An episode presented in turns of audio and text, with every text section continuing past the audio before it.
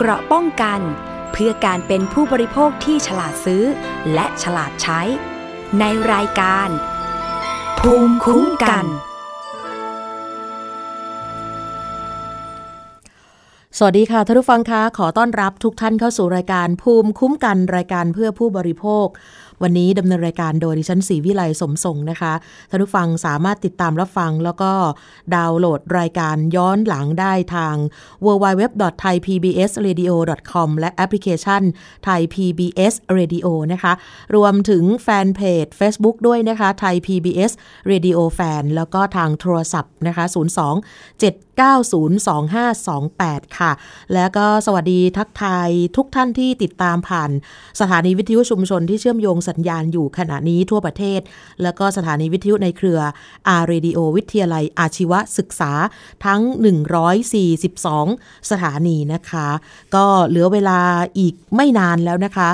วันที่ 1 ธันวาคมนี้ที่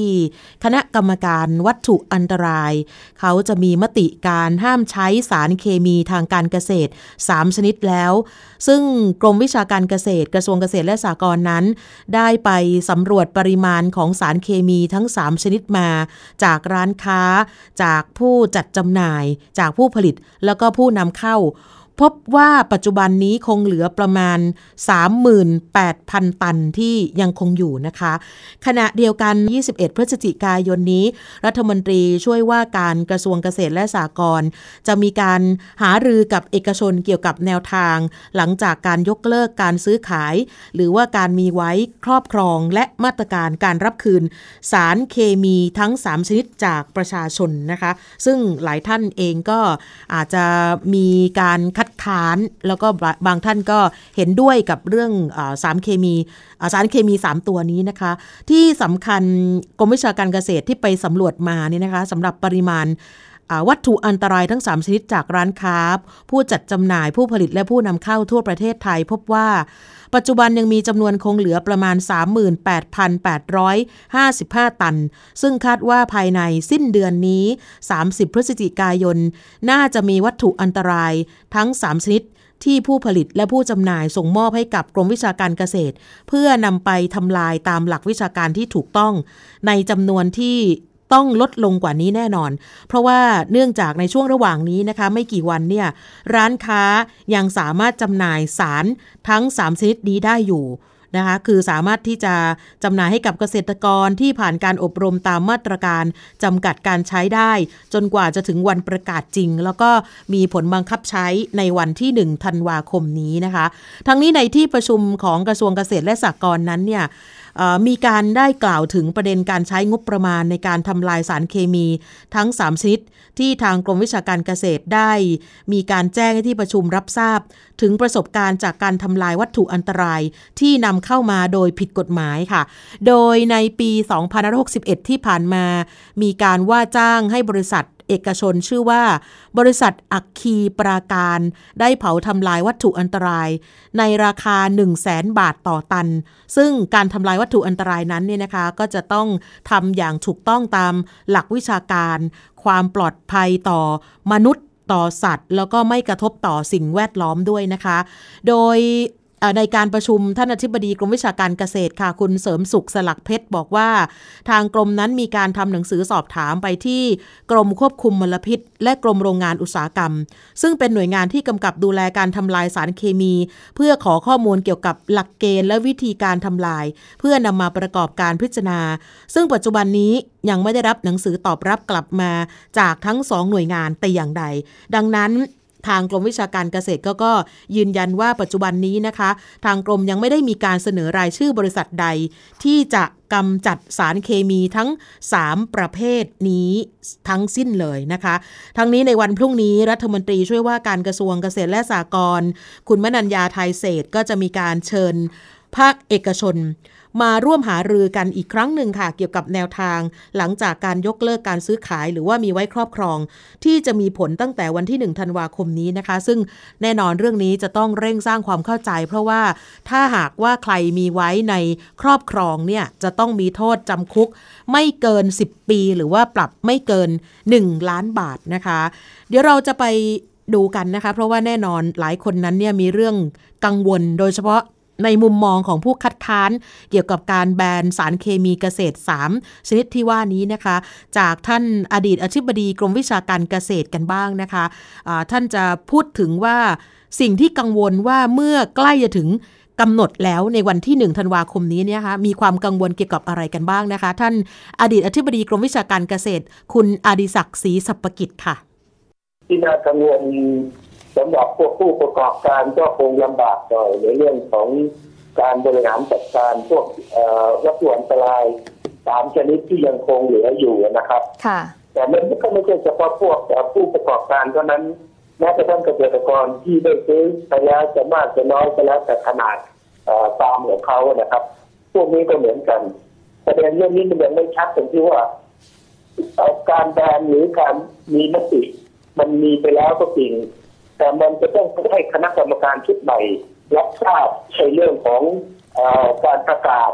แล้วก็กำหนดผมยังสงสัยว่าวันที่หนึ่งธันวามันจะทันได้ยังไงเพราะกรรมการชุดใหม่ยังไม่ได้กำหนดประชุมเลย แล้วถ้าวันที่หนึ่งธันวายังยังไม่ไม่ประชุมอย่างเนี้ย แล้วการแบนมันก็ยังไม่มีผลทางกฎหมายมันจะบังคับใช้ได้ยังไงเพราะตอนนี้คนมันก็จะวุ่นวายไปหมดว่า ตกลงมันจะเริ่มมีผลแล้วหรือยังไม่มีผลเนี่ยอย่างเงี้ยเพราะเวลามันฉุกระหุกมากเกินไปนะครับ อันนี้อันนี้ในแง่ของของการบริหารจัดการสารที่คงเหลืออยู่นะครับค่ะส่วนในเรื่องของเกษตรกร มันก็ต้องรอฤดูใหม่แล้วที่จะเผชิญปัญหาว่าแล้วจะใช้การจำกัดวัชพืชยังไง โดยเฉพาะวัชพืชสองตัวนะครับสารสองตัวอันนั้นก็ยังมีเวลาอยู่บ้างแต่ ก็เรื่องการหาของทดแทนไม่ว่าจะเป็นทางเลือกหรือสารเนี่ยมันไม่ใช่หาเป็นวันสองวันนะครับต้องทำมาเป็นหลายๆปีที่ตอนนี้มันก็รู้อยู่ตั้งแต่ต้นตั้งแต่ตอนเสนอเรื่องแล้วว่า มันยังไม่มีอะไรที่เหมาะสม ในด้านเศรษฐกิจก็ดีในด้านของการใช้ประโยชน์ก็ดีเนี่ยมันก็เห็นอยู่แล้วว่ามันไม่มีความชัดเจนแต่ก็ฝ่ายฝ่ายที่พยายามจะให้แบนก็ยังดึงดันที่จะเสนอ โดยบอกว่ามีมีมีแต่พอเอาเข้าจริงๆมันก็ไม่มีจนเดือนนี้ผมก็เชื่อมันไม่คำว่าไม่มีคือไม่มีที่เหมาะสมทั้งทางด้านวิชาการแล้วก็ทางด้านเศรษฐกิจนะหมายต้นคืออันนี้ก็เป็นปัญหาที่จะเกิดขึ้นตามมานะครับ ค่ะสำหรับเสียงของท่านอดีตอธิบดีกรมวิชาการเกษตรก็มีความกังวลว่า ผลกระทบที่อาจจะเกิดขึ้นเมื่อใกล้กำหนดในการเลิกใช้สารเคมีทั้ง 3 ตัวนะคะท่านบอกว่าเอ๊ะมันจะทันได้ยังไงจะเป็นยังไง อีกเรื่องหนึ่งที่ท่านตอบเรื่องของการจัดการ โดยเฉพาะเมื่อสักครู่ที่รายงานไปนะคะว่ากรมวิชาการเกษตรนั้นได้ไปสำรวจปริมาณวัตถุอันตรายทั้ง 3 ชนิดมาแล้ว จากร้านค้าผู้จัดจำหน่ายทั้งผู้ผลิตและผู้นำเข้าทั่วประเทศนะคะ ตอนนี้ยังคงเหลืออยู่ประมาณ 38,855 ตันนะคะ ไปฟังกันอีกครั้งหนึ่งนะคะ กับท่านอดีตอธิบดีกรมวิชาการเกษตรว่า จะจัดการกับสารเคมีทันหรือเปล่าค่ะก็กังวลนะแต่จะให้เขาทำยังไงนะครับสมมติว่าเขามีสมมติเขามีไร่อ้อยห้าสิบไร่เขาจะต้องใช้ตัวยาเท่าไหร่เขาก็สต็อกไว้เขาสต็อกไว้จะลงจะลงจะให้เขาเอามาคืน ภายในสิบห้าวัน ถ้าไม่คืนจะทุกถูกทำโทษทางกฎหมาย ในขณะที่อย่างที่ผมผมเรียนมาโดยสรุปก็คือว่ารัฐบาลหรือกระทรวงเกษตรหรือผู้เกี่ยวข้องเลยนะครับดำเนินการแบบฉุกระหุกเกินไปไม่สนใจความเดือดร้อนที่จะเกิดขึ้นเลยนี่ยังไม่พูดถึงถึงผลกระทบที่จะเกิดขึ้นตามมา ในเวลาอันไม่ไกลหยุดเกินไปนะฮะอย่างที่ผมเคยพูดถึงเรื่องอาหารสัตว์เนี่ยอีกสองเดือน ถ้าไม่สามารถทำเข้าได้เนี่ย แล้วอะไรจะเกิดขึ้นอาหารสัตว์มีปัญหา การเลี้ยงสัตว์มีปัญหาอันนี้นอกเหนือจากเกษตรกร ชาวไร่อ้อย ชาวไร่มันนะครับ เนี่ยผมจึงผมจึงอยากจะเรียกร้องว่า คณะกรรมการชุดใหม่เนี่ยน่าจะต้องทบทวนดูว่ากรรมการในที่ 22 เนี่ย ได้ดำเนินการไปด้วยความรอบคอบไหมมีเหตุผลในการทบทวนมติเดิมของตนเองหรือไม่ ซึ่งผมได้เคยชี้ไว้หลายครั้งแล้วว่าไม่มี กรรมการในที่22เนี่ยลุกลี้ลุกลนแล้วก็ตัดสินแบบประเทศไม่เห็นผมท้าได้เลยลองไปดูสิครับสิ่งที่กระทรวงเกษตรเสนอเนี่ยไม่มีเหตุผลเพียงพอที่จะตัดมติของตนเองเลยค่ะ ก็ฟังดูแล้วท่านค่อนข้างชัดเจนนะคะ ในเรื่องของการคัดค้านในเรื่องของการแบนสารเคมีทั้ง 3 ชนิดนี้นะคะกับท่านอดีตอธิบดีกรมวิชาการเกษตร เพราะว่าท่านบอกว่าถึงแม้ว่าจะเป็นวัตถุอันตรายก็จริง แต่ว่า เกษตรกรบางท่านนี่นะคะ ไม่รู้จะจัดการกับสารเคมีทันหรือเปล่าที่อยู่ในครอบครอง เพราะว่าบางท่านเนี่ยอาจจะไม่รู้วิธีการจัดการ หมายถึงว่าถ้าอยู่ในครอบครอง ก่อนที่จะยกเลิกอย่างวันที่หนึ่งธันวาคมนี้นะคะ ไปฟังเรื่องของข้อเสนอสิคะว่า ในเรื่องของมาตรการเรื่องการจัดเก็บจากสต็อกบ้างร้านค้าผู้จัดจำหน่ายเนี่ยท่านอดีตอธิบดีกรมวิชาการเกษตร มีข้อเสนออย่างไรคะเนื่องจากมันไม่มีความชัดเจนว่า จริงๆวันที่หนึ่งเนี่ยเป็นวันที่เป็นมติแต่ว่าวันที่หกมีผลบังคับใช้วันที่เท่าไหร่ ผมเชื่อว่าท่านรัฐมนตรีก็ไม่รู้หรอกครับแล้วท่านรัฐมนตรีก็ไม่สามารถตอบได้แล้วเราจะใช้วันไหนล่ะครับปกติเขาจะบอกว่าอีกเจ็ดเดือนอีกหกเดือนเขาถึงจะมาศึกษาหารือกันเลยครับ แต่อันนี้มันมันอีกสามวันอีกห้าวันแล้วก็ยังไม่รู้ว่าตกลงมันจะเป็นวันที่หนึ่งหรือเปล่าผมเชื่อว่าวันที่หนึ่งจะไม่เกิดแน่นอนผมเชื่อนะครับ ค่ะก็เชื่อว่าอาอาจจะอาจจะมีการยังไม่เกิดขึ้นเพราะว่าประกาศก็ยังไม่ออกมาอย่างนั้นใช่ไหมคะถูกต้องครับมันจะมีผลบังคับต่อเมื่อกรรมการชุดใหม่ประชุมนะครับ และถ้ากรรมการชุดใหม่ประชุมแล้วเกิดมีความเห็นเป็นอย่างอื่นแล้วก็ไปอีกนะอย่างที่ผมตั้งเป็นประเด็นว่า แล้วสารวัตถุอันตรายอีกตัวหนึ่งหนึ่งในสามตัวนะครับ ที่อยู่ในส่วนของกรมปศุสัตว์ กรรมการวัตถุอันตรายไม่ได้พิจารณาเลย ว่าจะต้องแบนหรือไม่เมื่อไม่พิจารณาก็คือไม่แบนเอาแล้วหมายความว่าไงครับคอไฟมีฟอสในส่วนของกรมวิชาการแบนแต่ในส่วนของของกรมปฏิบัติไม่แบนเขาทำได้เลยครับแบบเนี้ยเป็นข้อเสนอแนะหลักนะครับว่าคณะกรรมการชุดใหม่ที่ท่านรัฐมนตรีจิริยะเป็นประธานเนี่ยนะน่าจะได้พิจารณาดูว่า การดำเนินการของคณะกรรมการ วันที่ 22 เนี่ยชอบแล้วหรือไม่ ค่ะ ก็ท่านโยนไปที่คณะกรรมการชุดใหม่นะคะ ว่าน่าจะพิจารณาให้รอบครอบอีกสักครั้งได้ไหมนะคะ นี่คือในมุมของผู้ที่ชัดเจนในเรื่องของการคัดค้านนะคะ ท่านอดีตอธิบดีกรมวิชาการเกษตรคุณอดิศักดิ์ศรีสัพกิจนะคะ ในส่วนของสมาคมผู้ประกอบการนำเข้าและการจำหน่ายสารเคมีทางการเกษตร ทั้ง 3 แห่งตอนนี้นะคะมีข่าวออกมาว่า จะเตรียมฟ้องศาลปกครองแบบเดียวกันกับเครือข่ายเกษตรกรที่จะมีการออกประกาศยกเลิกสารเคมีสารเคมีทั้ง 3 ตัวนี้นะคะ เพราะว่านายกสมาคมคนไทยธุรกิจเกษตร คุณวีรวุฒิกตันยูกุลบอกว่าขณะนี้เหลือเวลาแค่ 8 วันที่รัฐมนตรีว่าการกระทรวงอุตสาหกรรมจะลงนามในประกาศกระทรวง ที่จะปรับสถานะสารเคมีทั้ง 3 ชนิด จากวัตถุอันตรายชนิดที่ 3 เป็นวัตถุอันตรายชนิดที่ 4 ก็คือ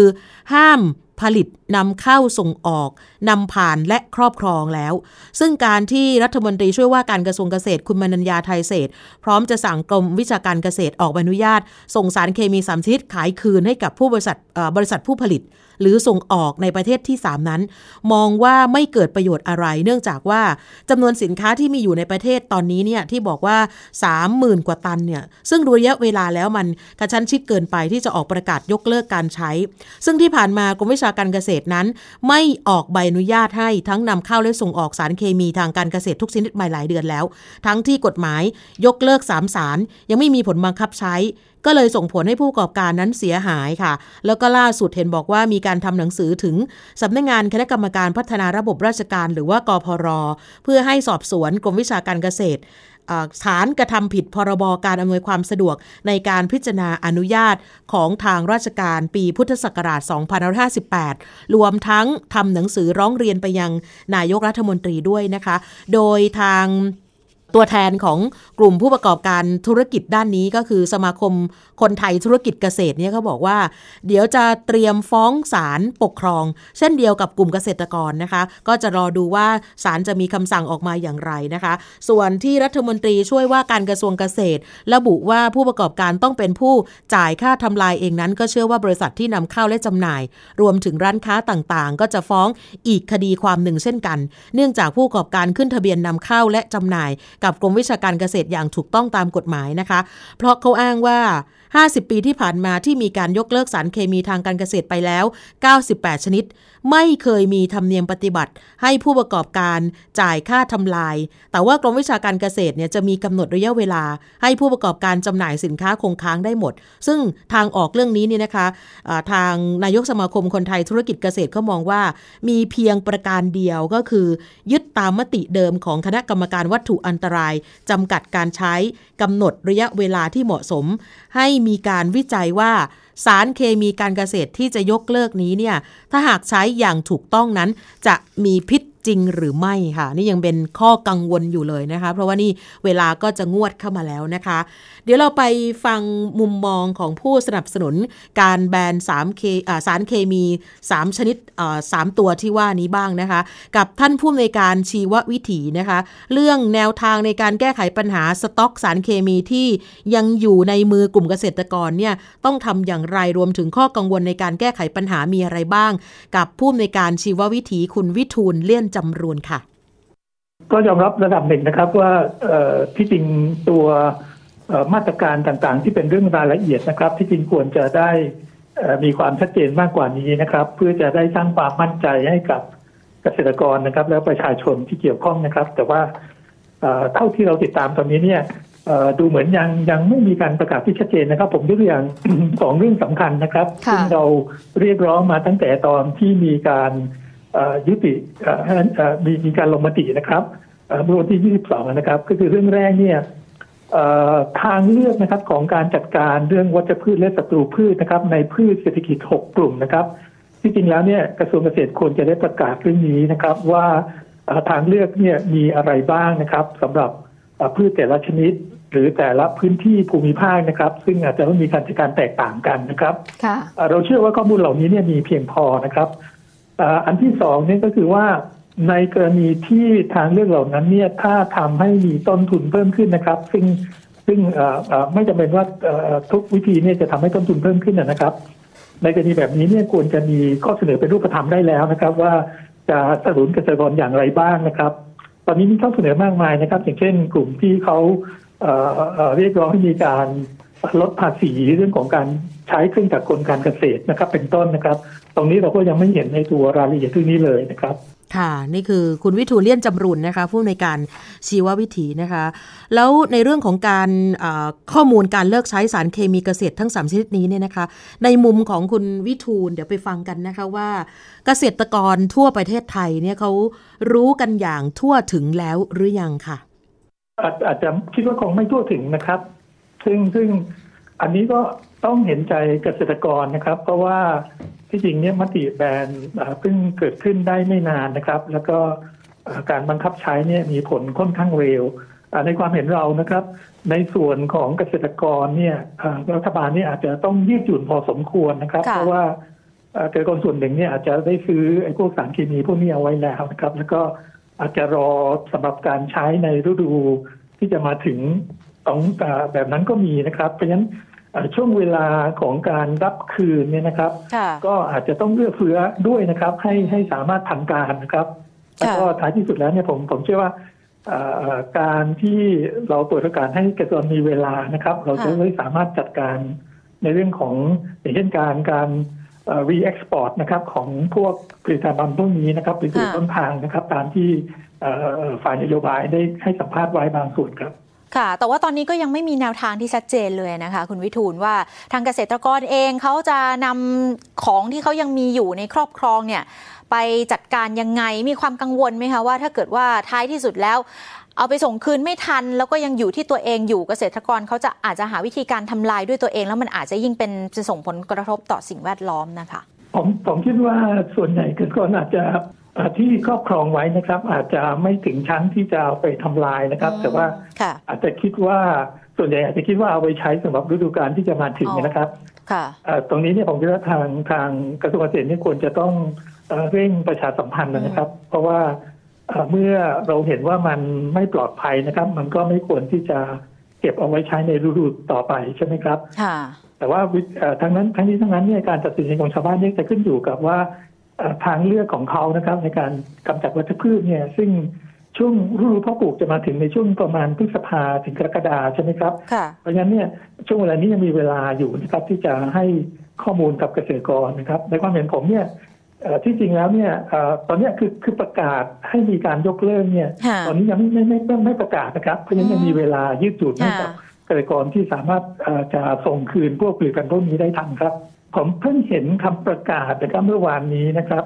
เอ่อให้ไปส่งคืนยังเอ่อศูนย์นะครับของ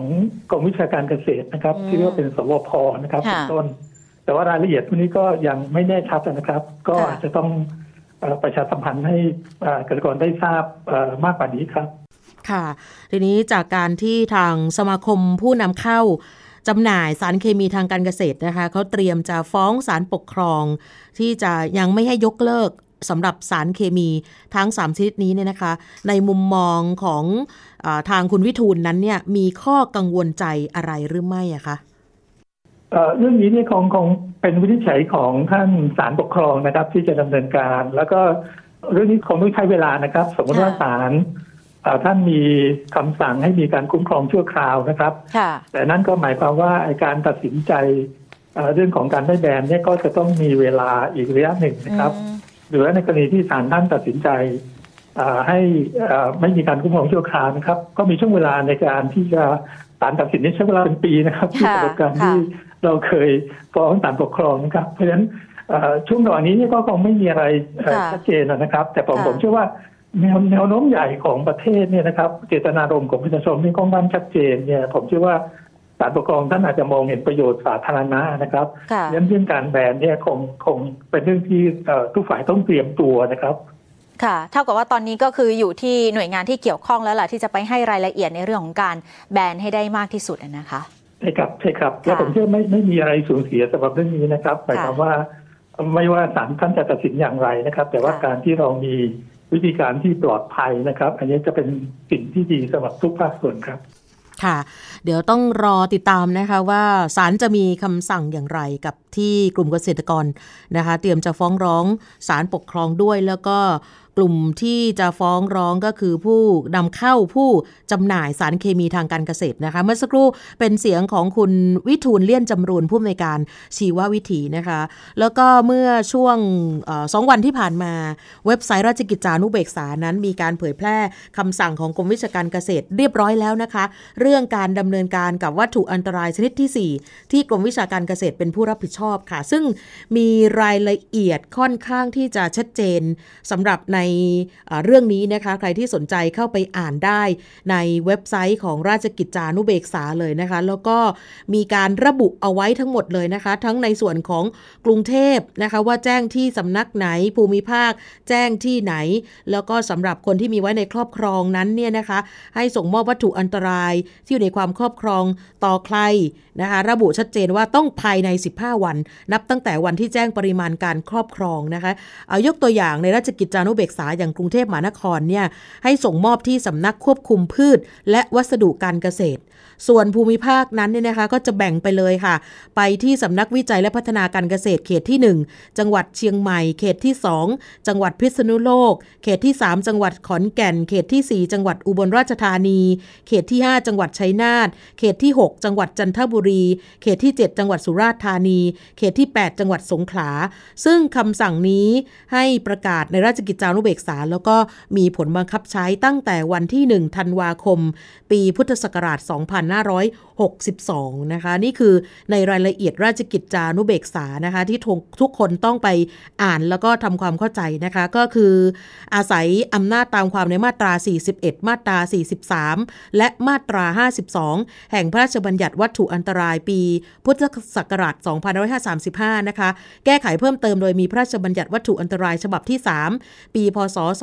2551 อธิบดีกรมวิชาการเกษตรนั้นออกคำสั่งไว้ก็คือว่าข้อ 1วัตถุอันตรายตามคำสั่งนี้หมายความว่า วัตถุอันตรายไกลโฟเซตไกลโฟเซตที่ชื่อว่าเซสควีโซเดียมไกลโฟเซตโซเดียมไกลโฟเซตไดแอมโมเนียมไกลโฟเซตไตรมีเซียมไกลโฟเซตโพแทสเซียมไกลโฟเซตโมโนเอทิลแอมโมเนียมไกลโฟเซตโมโนแอมโมเนียมไกลโฟเซตไอโซโพรพิลแอมโมเนียมคลอร์ไพริฟอสคลอร์ไพริฟอส เมทิลพาราควอตพาราควอตไดคลอไรด์และพาราควอตไดคลอไรด์หรือว่าเมทิลซัลเฟตที่ทางกรมวิชาการเกษตรนั้น รับผิดชอบตามประกาศกระทรวงอุตสาหกรรม เรื่องบัตรบัญชี รายชื่อวัตถุอันตรายออกตามความในมาตรา 18 วรรคสองแห่งพระราชบัญญัติวัตถุอันตรายปีพศ 2535 และข้อ 2 ก็คือว่า ให้วัตถุอันตรายตามข้อหนึ่งทั้งหมดเมื่อสักครู่ที่อยู่ในความครอบครอง ก่อนวันที่ประกาศให้วัตถุอันตรายนั้น เป็นวัตถุอันตรายชนิดที่ 4 ต้องแจ้งปริมาณที่มีไว้ในครอบครอง ภายใน 15 วันขอย้ำนะคะ นับตั้งแต่ประกาศกำหนด ให้วัตถุอันตรายดังกล่าว เป็นวัตถุอันตรายชนิดที่ 4 มีผลบังคับใช้แล้วเป็นที่เรียบร้อยนะคะ เพราะฉะนั้นก็เดี๋ยวต้องรอติดตามนะคะ ดูเหมือนว่าการเผยแพร่คำสั่งที่ว่างเอ่อที่ว่านี้เนี่ยนะคะ หลายคนก็อ่านแล้วก็อาจจะยังเข้าใจหรือไม่เข้าใจเป็นบางส่วน หรือบางคนเข้าใจแล้ว แต่ว่าในเมื่อมันอยู่ในความครอบครองเนี่ยนะคะ จะส่งมอบคืนกันยังไง แล้วก็ที่สำคัญคือบางคนบอกว่า โอ้โห สต็อกก็ยังเยอะอยู่นะคะ เกือบ4 0,000ตันเนี่ยไม่ใช่น้อย แล้วจะส่งกัน ยังไงภายในอีกไม่กี่วันข้างหน้านะคะ เอาเป็นว่าขอส่งกำลังใจให้กับทุกหน่วยงาน เพราะว่าหลายคนก็เหมือนกันนะคะ คิดคล้าย ๆกันว่า เรื่องนี้เนี่ยเป็นเรื่องที่มีมีมีผลกระทบต่อเกษตรกรด้วย แล้วก็มีผลกระทบต่อประชาชนทั่วไปด้วยนะคะ ก็ส่งกำลังใจให้ทุกฝ่ายกันแล้วกันนะคะ กับเรื่องของสารพิษทางการเกษตร 3 ชนิดที่ว่านี้นะคะ เราจะพักกันสักครู่ค่ะ แล้วก็กลับมาในช่วงต่อไปค่ะ เกราะป้องกันเพื่อการเป็นผู้บริโภคที่ฉลาดซื้อ และฉลาดใช้ ในรายการ ภูมิคุ้มกัน เพียงแค่มีสมาร์ทโฟน ก็ฟังได้ไทย PBS ดิจิทัล Radio สถานีวิทยุดิจิทัลจากไทย PBS เพิ่มช่องทางง่าย ๆ ให้คุณได้ฟังรายการดีๆ ทั้งสดและย้อนหลังผ่านแอปพลิเคชันไทย PBS Radio หรือเวอร์ไบเว็บไทย PBS Radio com ไทย PBS Digital Radio Infotainment for all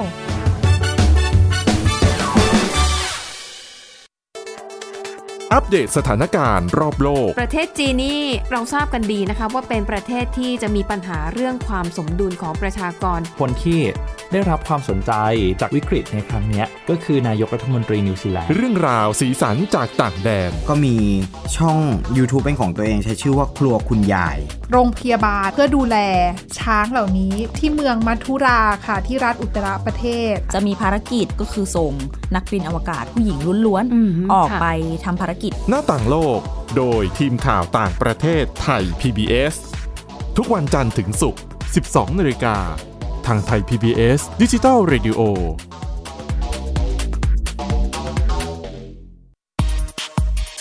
เพราะวิทยาศาสตร์อยู่รอบตัวเรา มีเรื่องราวให้ค้นหาอีกมากมาย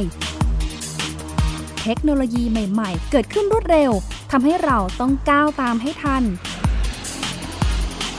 อัปเดตเรื่องราวทางวิทยาศาสตร์ เทคโนโลยี และนวัตกรรม ที่จะทำให้คุณทันโลก กับรายการ s c i e n t e c h ทุกวันจันทร์ถึงวันศุกร์ทางไทย PBS Digital Radio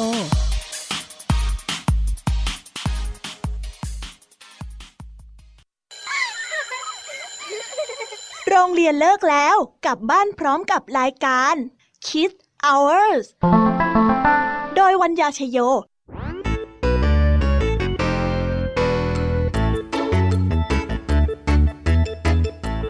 พบกับนิทานคุณธรรมสอนใจกับครูไหวใจดีว่าไม่ควรเชื่อคำพูดของคนพลาน นอกจากนี้ลุงทองดีกับเจ้าจ้อยยังมีนิทานสุภาษิตมาเล่าให้ฟังนี่พวกเอ็งเนี่ยนะ มันลิงหลอกเจ้ากันจริงทั้งยังมีนิทานเด็กดี และพี่ยามีเล่านิทานสนุกสุดหันษาให้น้องๆได้ฟัง ทุกวันจันทร์ถึงศุกร์ 17 นาฬิกา ทางวิทยุไทย PBS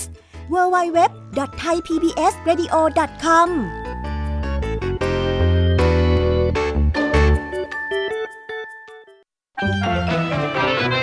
สบัดจินตนาการ สนุกกับเสียง เสริมสร้างความรู้ในรายการ เสียงสนุก ทุกวันจันทร์ถึงวันศุกร์ เวลา 16 นาฬิกาถึง 17 นาฬิกา ทางไทย PBS ดิจิตอล Radio เกราะป้องกัน เพื่อการเป็นผู้บริโภคที่ฉลาดซื้อ และฉลาดใช้ ในรายการ ภูมิคุ้มกันกลับมาอีกช่วงหนึ่งนะคะของรายการภูมิคุ้มกันค่ะ เราไปดูกรณีที่นักศึกษาสาวคนหนึ่งนะคะ ได้โพสต์ข้อความผ่าน Facebook ที่อ้างว่าไปเจอดาราชายคนหนึ่ง ให้เธอกินเยลลี่ แล้วก็พูดติดตลกว่าเป็นเยลลี่กัญชา จนสุดท้ายเธอเกิดอาการมึนศีรษะ แล้วก็หัวใจเต้นผิดปกติ จนต้องเข้าโรงพยาบาลไปนะคะล่าสุดนั้นทางรัฐมนตรีช่วยว่าการกระทรวงสาธารณสุขค่ะคุณสาธิตปิตุเดชะ ได้มีการสั่งการให้ออยสำนักงงานคณะกรรมการอาหารและยาเนี่ยนะคะ ไปติดตามเรื่องนี้แล้ว พร้อมกับฝากเตือนประชาชนทุกท่านนะคะ ถึงแม้ว่าขณะนี้บ้านเรากัญชาเป็นพืชที่มีประโยชน์ แต่ว่าในประเทศไทยเนี่ยยังอนุญาตให้ใช้ได้เฉพาะทางการแพทย์และการวิจัยเท่านั้น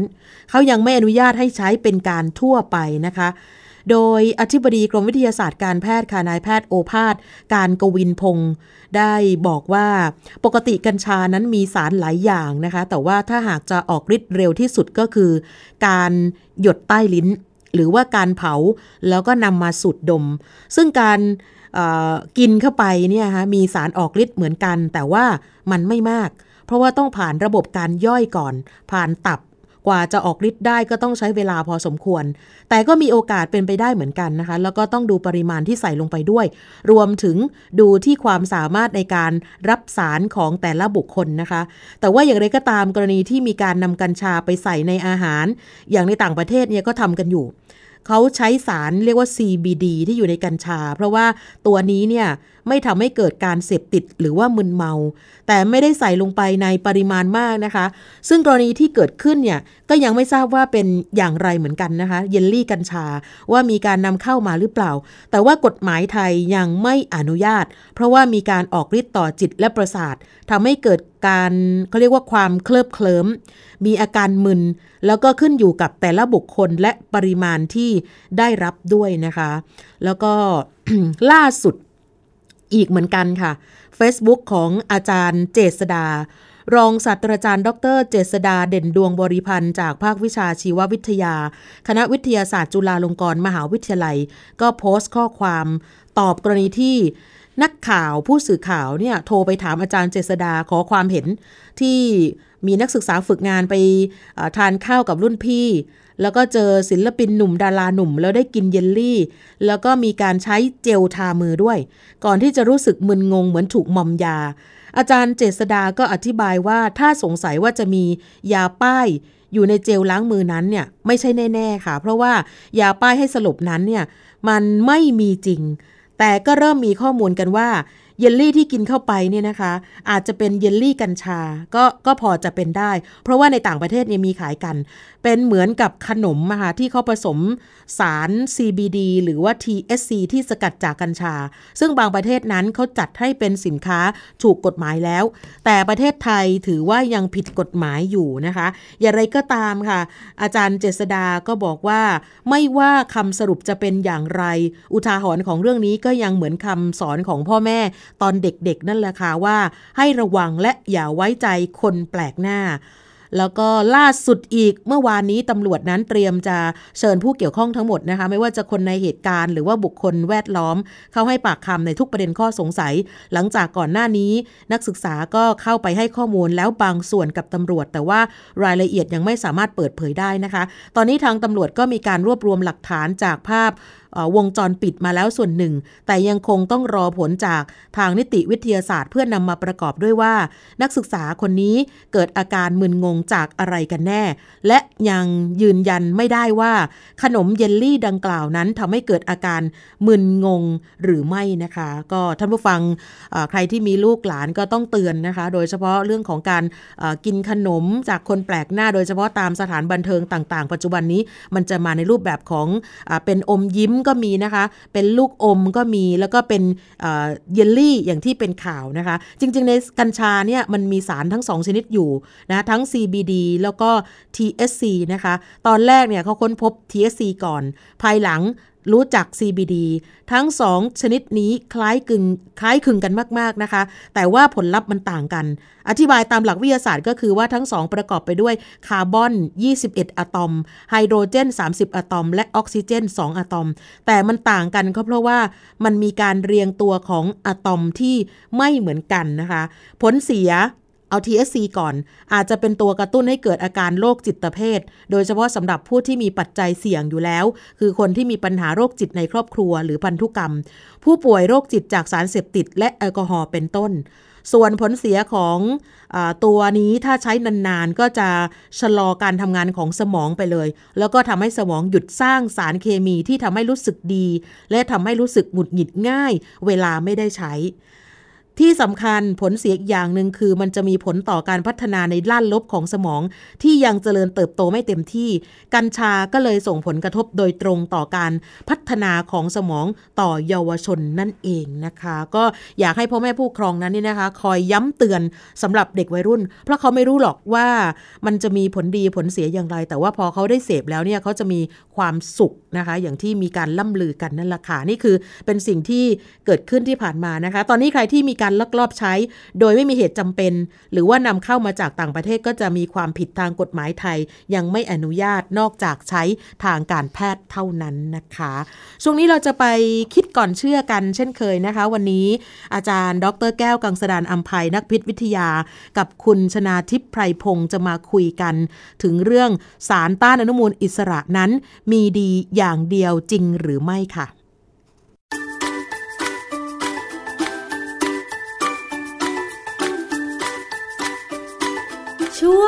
คิดก่อนเชื่อ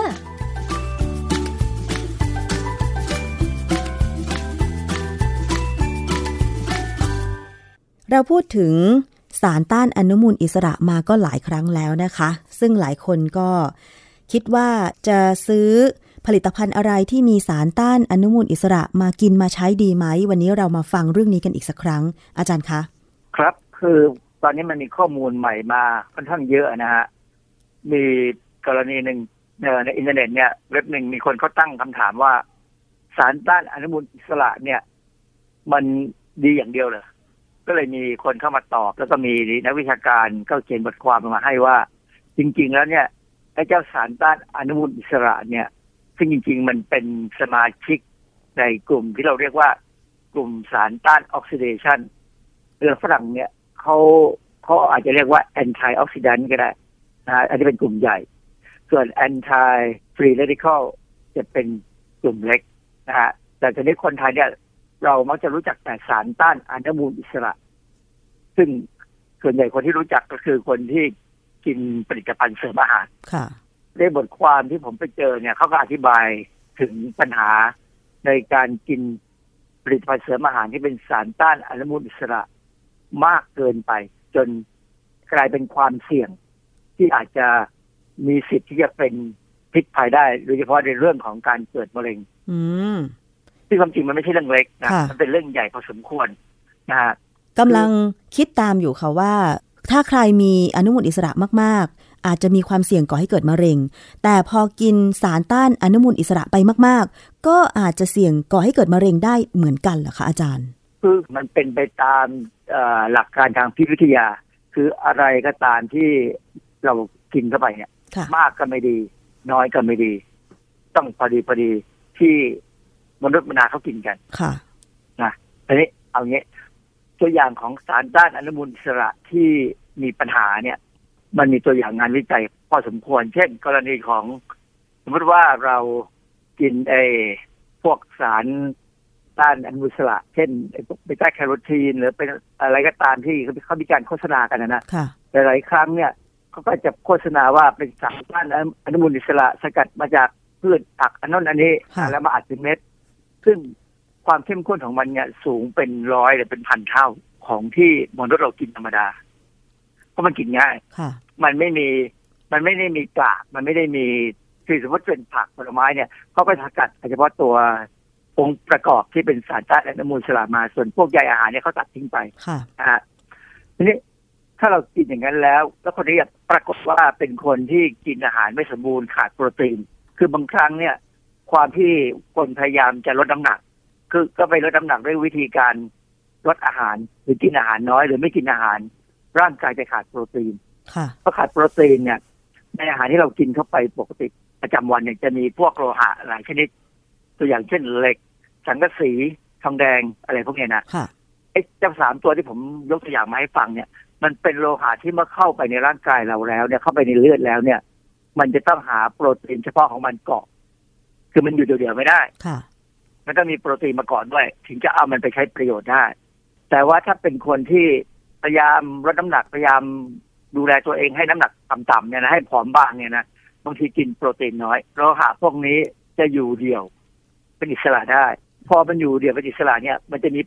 กระบวนการหลายอย่างในในร่างกายในเซลล์เนี่ย ที่จะส่งเสริมให้เกิดอนุมูลอิสระขึ้นมา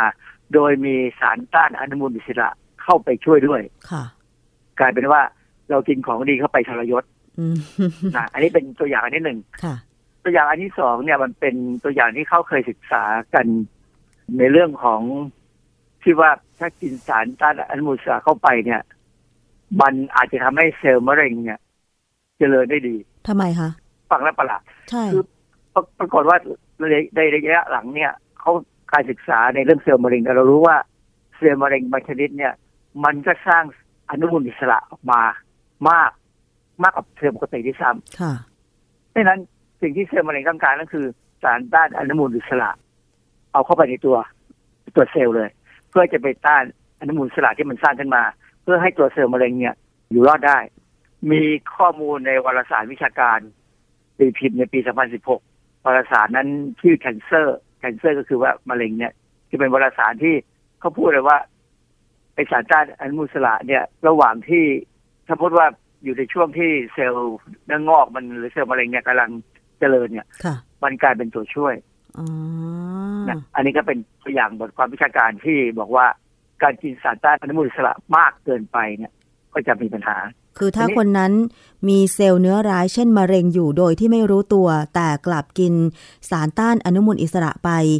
มาก ๆกลายเป็นว่าสารต้านอนุมูลอิสระนั้นไปอยู่ในส่วนที่เป็นเซลล์มะเร็ง ก็เลยกลายเป็นว่าไปช่วยให้เซลล์มะเร็งนั้นโตขึ้นเรื่อยๆ ใช่ไหมคะ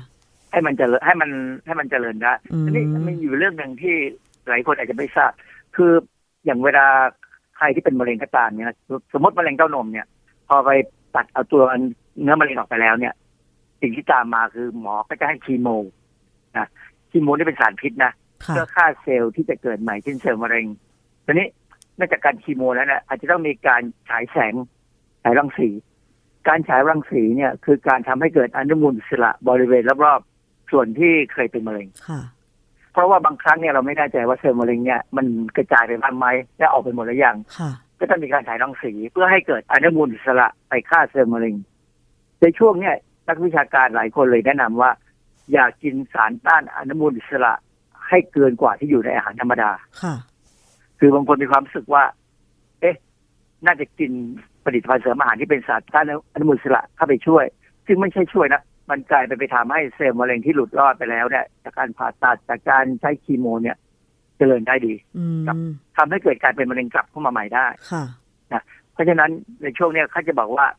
งดผลิตภัณฑ์เสริมอาหารเลย แต่ว่าถ้ามันอยู่ในอาหารก็ไม่เป็นไรก็ไม่ว่ากันค่ะนะฮะทีนี้อีกอันหนึ่งที่เป็นตัวอย่างที่ชัดๆ คือเมื่อปี 1994 ก็หลายปีมาแล้วเนี่ย เคยมีการศึกษาเรื่องการให้เบต้าแคโรทีนนะซึ่งเป็นสารต้านอนุมูลอิสระที่ใครๆก็พยายามซื้อมากินกันเป็นประจำเนี่ย กับคนที่มีความเสี่ยงต่อการเป็นมะเร็งปอด เพราะว่าคนพวกนี้สูบบุหรี่ปรากฏว่าคนที่สูบบุหรี่ และได้สารเบต้าแคโรทีนเข้าไปเนี่ยกลับเป็นมะเร็งมากกว่าคนที่สูบบุหรี่และไม่ได้สารเบต้าแคโรทีนร้อยละสิบแปดอ้าว กลับกัน เพราะว่าอย่างที่บอกแล้วไงว่าไอ้เจ้าสารต้านอนุมูลอิสระเนี่ย มันทำหน้าที่เป็นไปไปทำตัวเองเป็นพวกไม่ใช่ต้านอนุมูลอิสระกลายเป็นเป็นตัวเป็นตัวไปกระตุ้นการสร้างอนุมูลอิสระแทนก็ได้หนึ่งและสองถ้ามีเซลล์มะเร็งแล้ว มันคงไปช่วยให้เซลล์มะเร็งเจริญได้ดีขึ้นค่ะนั่นหนึ่งเก้าเก้าสี่พ อหนึ่งเก้าเก้าหกเนี่ยเขาก็ทดลองต่ออีกนะคราวนี้ให้ทั้งเบต้าแคโรทีน แล้วก็วิตามินเอตัวหนึ่งที่ชื่อ retinol ให้ไป ปรากฏว่าออกมาผลเหมือนเดิมเลย คือคนที่เสี่ยงกับมะเร็งปอด และได้สารต้านอนุมูลอิสระเข้าไปทั้งสองตัวเนี่ย เป็นมะเร็งมากขึ้นกว่าคนที่ไม่ได้รับสารต้านอนุมูลอิสระถึง 28เปอร์เซ็นต์ค่ะสรุปเลยจบเลย โครงการที่คือโครงการเนี่ยคนที่เป็นสปอนเซอร์การทำวิจัยเนี่ย เป็นบริษัท ผลิตสารต้านอนุมูลอิสระ เช่นเบต้าแคโรทีนนี่แหละอืมเขาเป็นคนสปอนเซอร์เพื่อจะหาทางขายค่ะเลิกขายเลยนะทีนี้มันก็มีงานวิจัยอยู่ชิ้นหนึ่งที่น่าสนใจมากเลยคือ ผมไปดูพอดีเป็นคลิปที่เขาโพสต์ไว้ใน YouTube เนี่ยเออเป็นคลิปที่นักวิจัยของ Cold Spring Harbor คือถ้าเป็นนักวิชาการทางด้านเกี่ยวกับอ่าทางด้านมะเร็งหรือทางด้านสุขภาพเนี่ย พอพูดถึง Cold Spring Harbor เนี่ย จะรู้เลยว่านี่เป็นห้องปฏิบัติการที่ขึ้นชื่อรือชามากในทางวิชาการโดยเฉพาะเรื่องมะเร็งค่ะนะฮะเอ่อเขามีคลิปหนึ่งเขาเผยแพร่เขาบอกว่าการลดระดับของสารต้านอนุมูลอิสระเนี่ย ในคนไข้ที่เป็นมะเร็งตับอ่อนเนี่ย อาจจะช่วยทำให้คนไข้นั้นมีชีวิตที่ยืนนานกว่าปกติได้ อันนี้มันฟังแล้วมันดูแปลกๆเฮ้ยก่อน มะเร็งตับอ่อนเนี่ย เป็นมะเร็งที่ใครใครเป็นแล้วรอดยากนะทิมคุกอะเจ้าของ Apple เนี่ยที่เป็น CEO Apple ที่ตายไปเนี่ยค่ะก็มะเร็งตับอ่อนทีนี้วิธีการที่ Cold Spring Harbor เขาทำคือเขาพยายามเอายาสองตัว ฉีดเข้าไปที่ตับอ่อนนะฮะเพื่อให้ยาตัวเนี้ย ไปยับยั้งการสร้างระบบเอนไซม์ที่เกี่ยวกับการทำลายอนุมูลอิสระ แล้วก็ ไปยับยั้งการสร้างกลูตาไทโอนคือกลูตาไทโอนเนี่ยมันเป็นเป็นเป็นเป็นไอสารอาหารที่เราใช้ในการกำจัดอนุมูลอิสระด้วย ดังนั้นพอเขาใช้ยาที่เข้าไปยับยั้งการสร้างเอนไซม์กับยับยั้งการสร้างกลูตาไทโอนเนี่ย มันก็เลยทำให้เซลล์มะเร็งที่เป็นเซลล์จากตับอ่อนเนี่ยที่เขาเอามาเลี้ยงในหลอดทดลองเนี่ยในในจานเลี้ยงเชื้อเนี่ยนะมันตายได้ค่ะ แล้ว ในงานวิจัยเนี่ยเขาทำโดยการใช้เซลล์มะเร็งจากตับอ่อน กับเซลล์ตับอ่อนธรรมดาเนี่ยเลี้ยงไปด้วยกัน ปรากฏว่ากระบวนการของเขาเนี่ย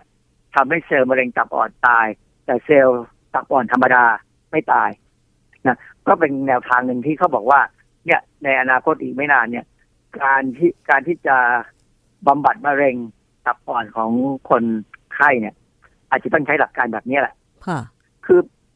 เราจะได้รับข้อมูล พอสมควรว่าปัจจุบันเนี่ย เวลาหมอเขาจะจะบำบัดมะเร็งของบางอวัยวะเนี่ยเช่นตับเนี่ยนะฮะเขาจะใช้วิธีเปิดหน้าท้องแล้วฉีดยาเข้าไปที่ตับโดยตรง คือจะไม่เอาเข้าเลือดเพราะเอาเข้าเลือดเนี่ย มันกระจายไปทั้งตัว แล้วยาที่จะฆ่ามะเร็งบางทีมันเป็นยาพิษ อาจจะทำให้อวัยวะอื่นมีปัญหา จนคนไข้ทนไม่ไหวค่ะเพราะฉะนั้นเขาจะใช้วิธีฆ่าตามจุดที่ต้องการจะฆ่าเลยค่ะ ซึ่งก็เป็นความเสี่ยงพอสมควรแต่ว่ามันมีโอกาสรอดมากขึ้น เพราะฉะนั้นจริง ๆ แล้วถ้าใครได้ยินได้ฟังข้อมูลเกี่ยวกับสารต้านอนุมูลอิสระ ส่วนมากก็จะโฆษณาว่ามีแต่ด้านดี ลองมาฟังสิ่งที่อาจารย์แก้วพูดเมื่อสักครู่นี้จะเห็นได้ว่า ถ้ามันมากเกินไปมันก็ไม่ดีเหมือนกัน โดยเฉพาะความเสี่ยงที่จะก่อให้เกิดมะเร็งใช่ไหมคะอาจารย์ ครับมันจะทำให้มะเร็งที่ปกติร่างกายเรามีวันละประมาณเป็นพันเซลล์เนี่ย แต่ว่าถ้าคนแข็งแรงเนี่ยเซลล์มะเร็งพวกนี้จะถูกกำจัดหมดค่ะนะฮะแต่ว่าถ้าคนไม่แข็งแรงเนี่ยมันก็จะหลบซ่อนอยู่ตามที่ต่างๆ เนี่ย ถ้าพอมีอะไรที่เหมาะสมมีสารอาหารดีๆเข้าไปให้มันเนี่ย มันเจริญได้เลยค่ะ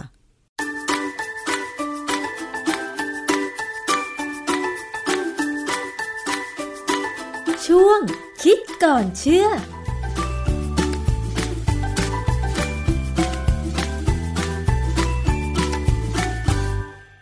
ช่วงคิดก่อนเชื่อกับดรแก้วกังสดานอัมภัยนักพิษวิทยานะคะ สารต้านอนุมูลอิสระ มีดีอย่างเดียวจริงหรือไม่ได้ติดตามกันไปเป็นที่เรียบร้อยแล้วนะคะ วันนี้ช่วงภูมิคุ้มกันของเราจะส่งท้ายที่กรณีจากการที่บริษัท Big Life ประเทศไทยจำกัด หรือว่า Air Asia Big Air Asia นั่นเองนะคะ ได้ออกโปรโมชั่นพิเศษ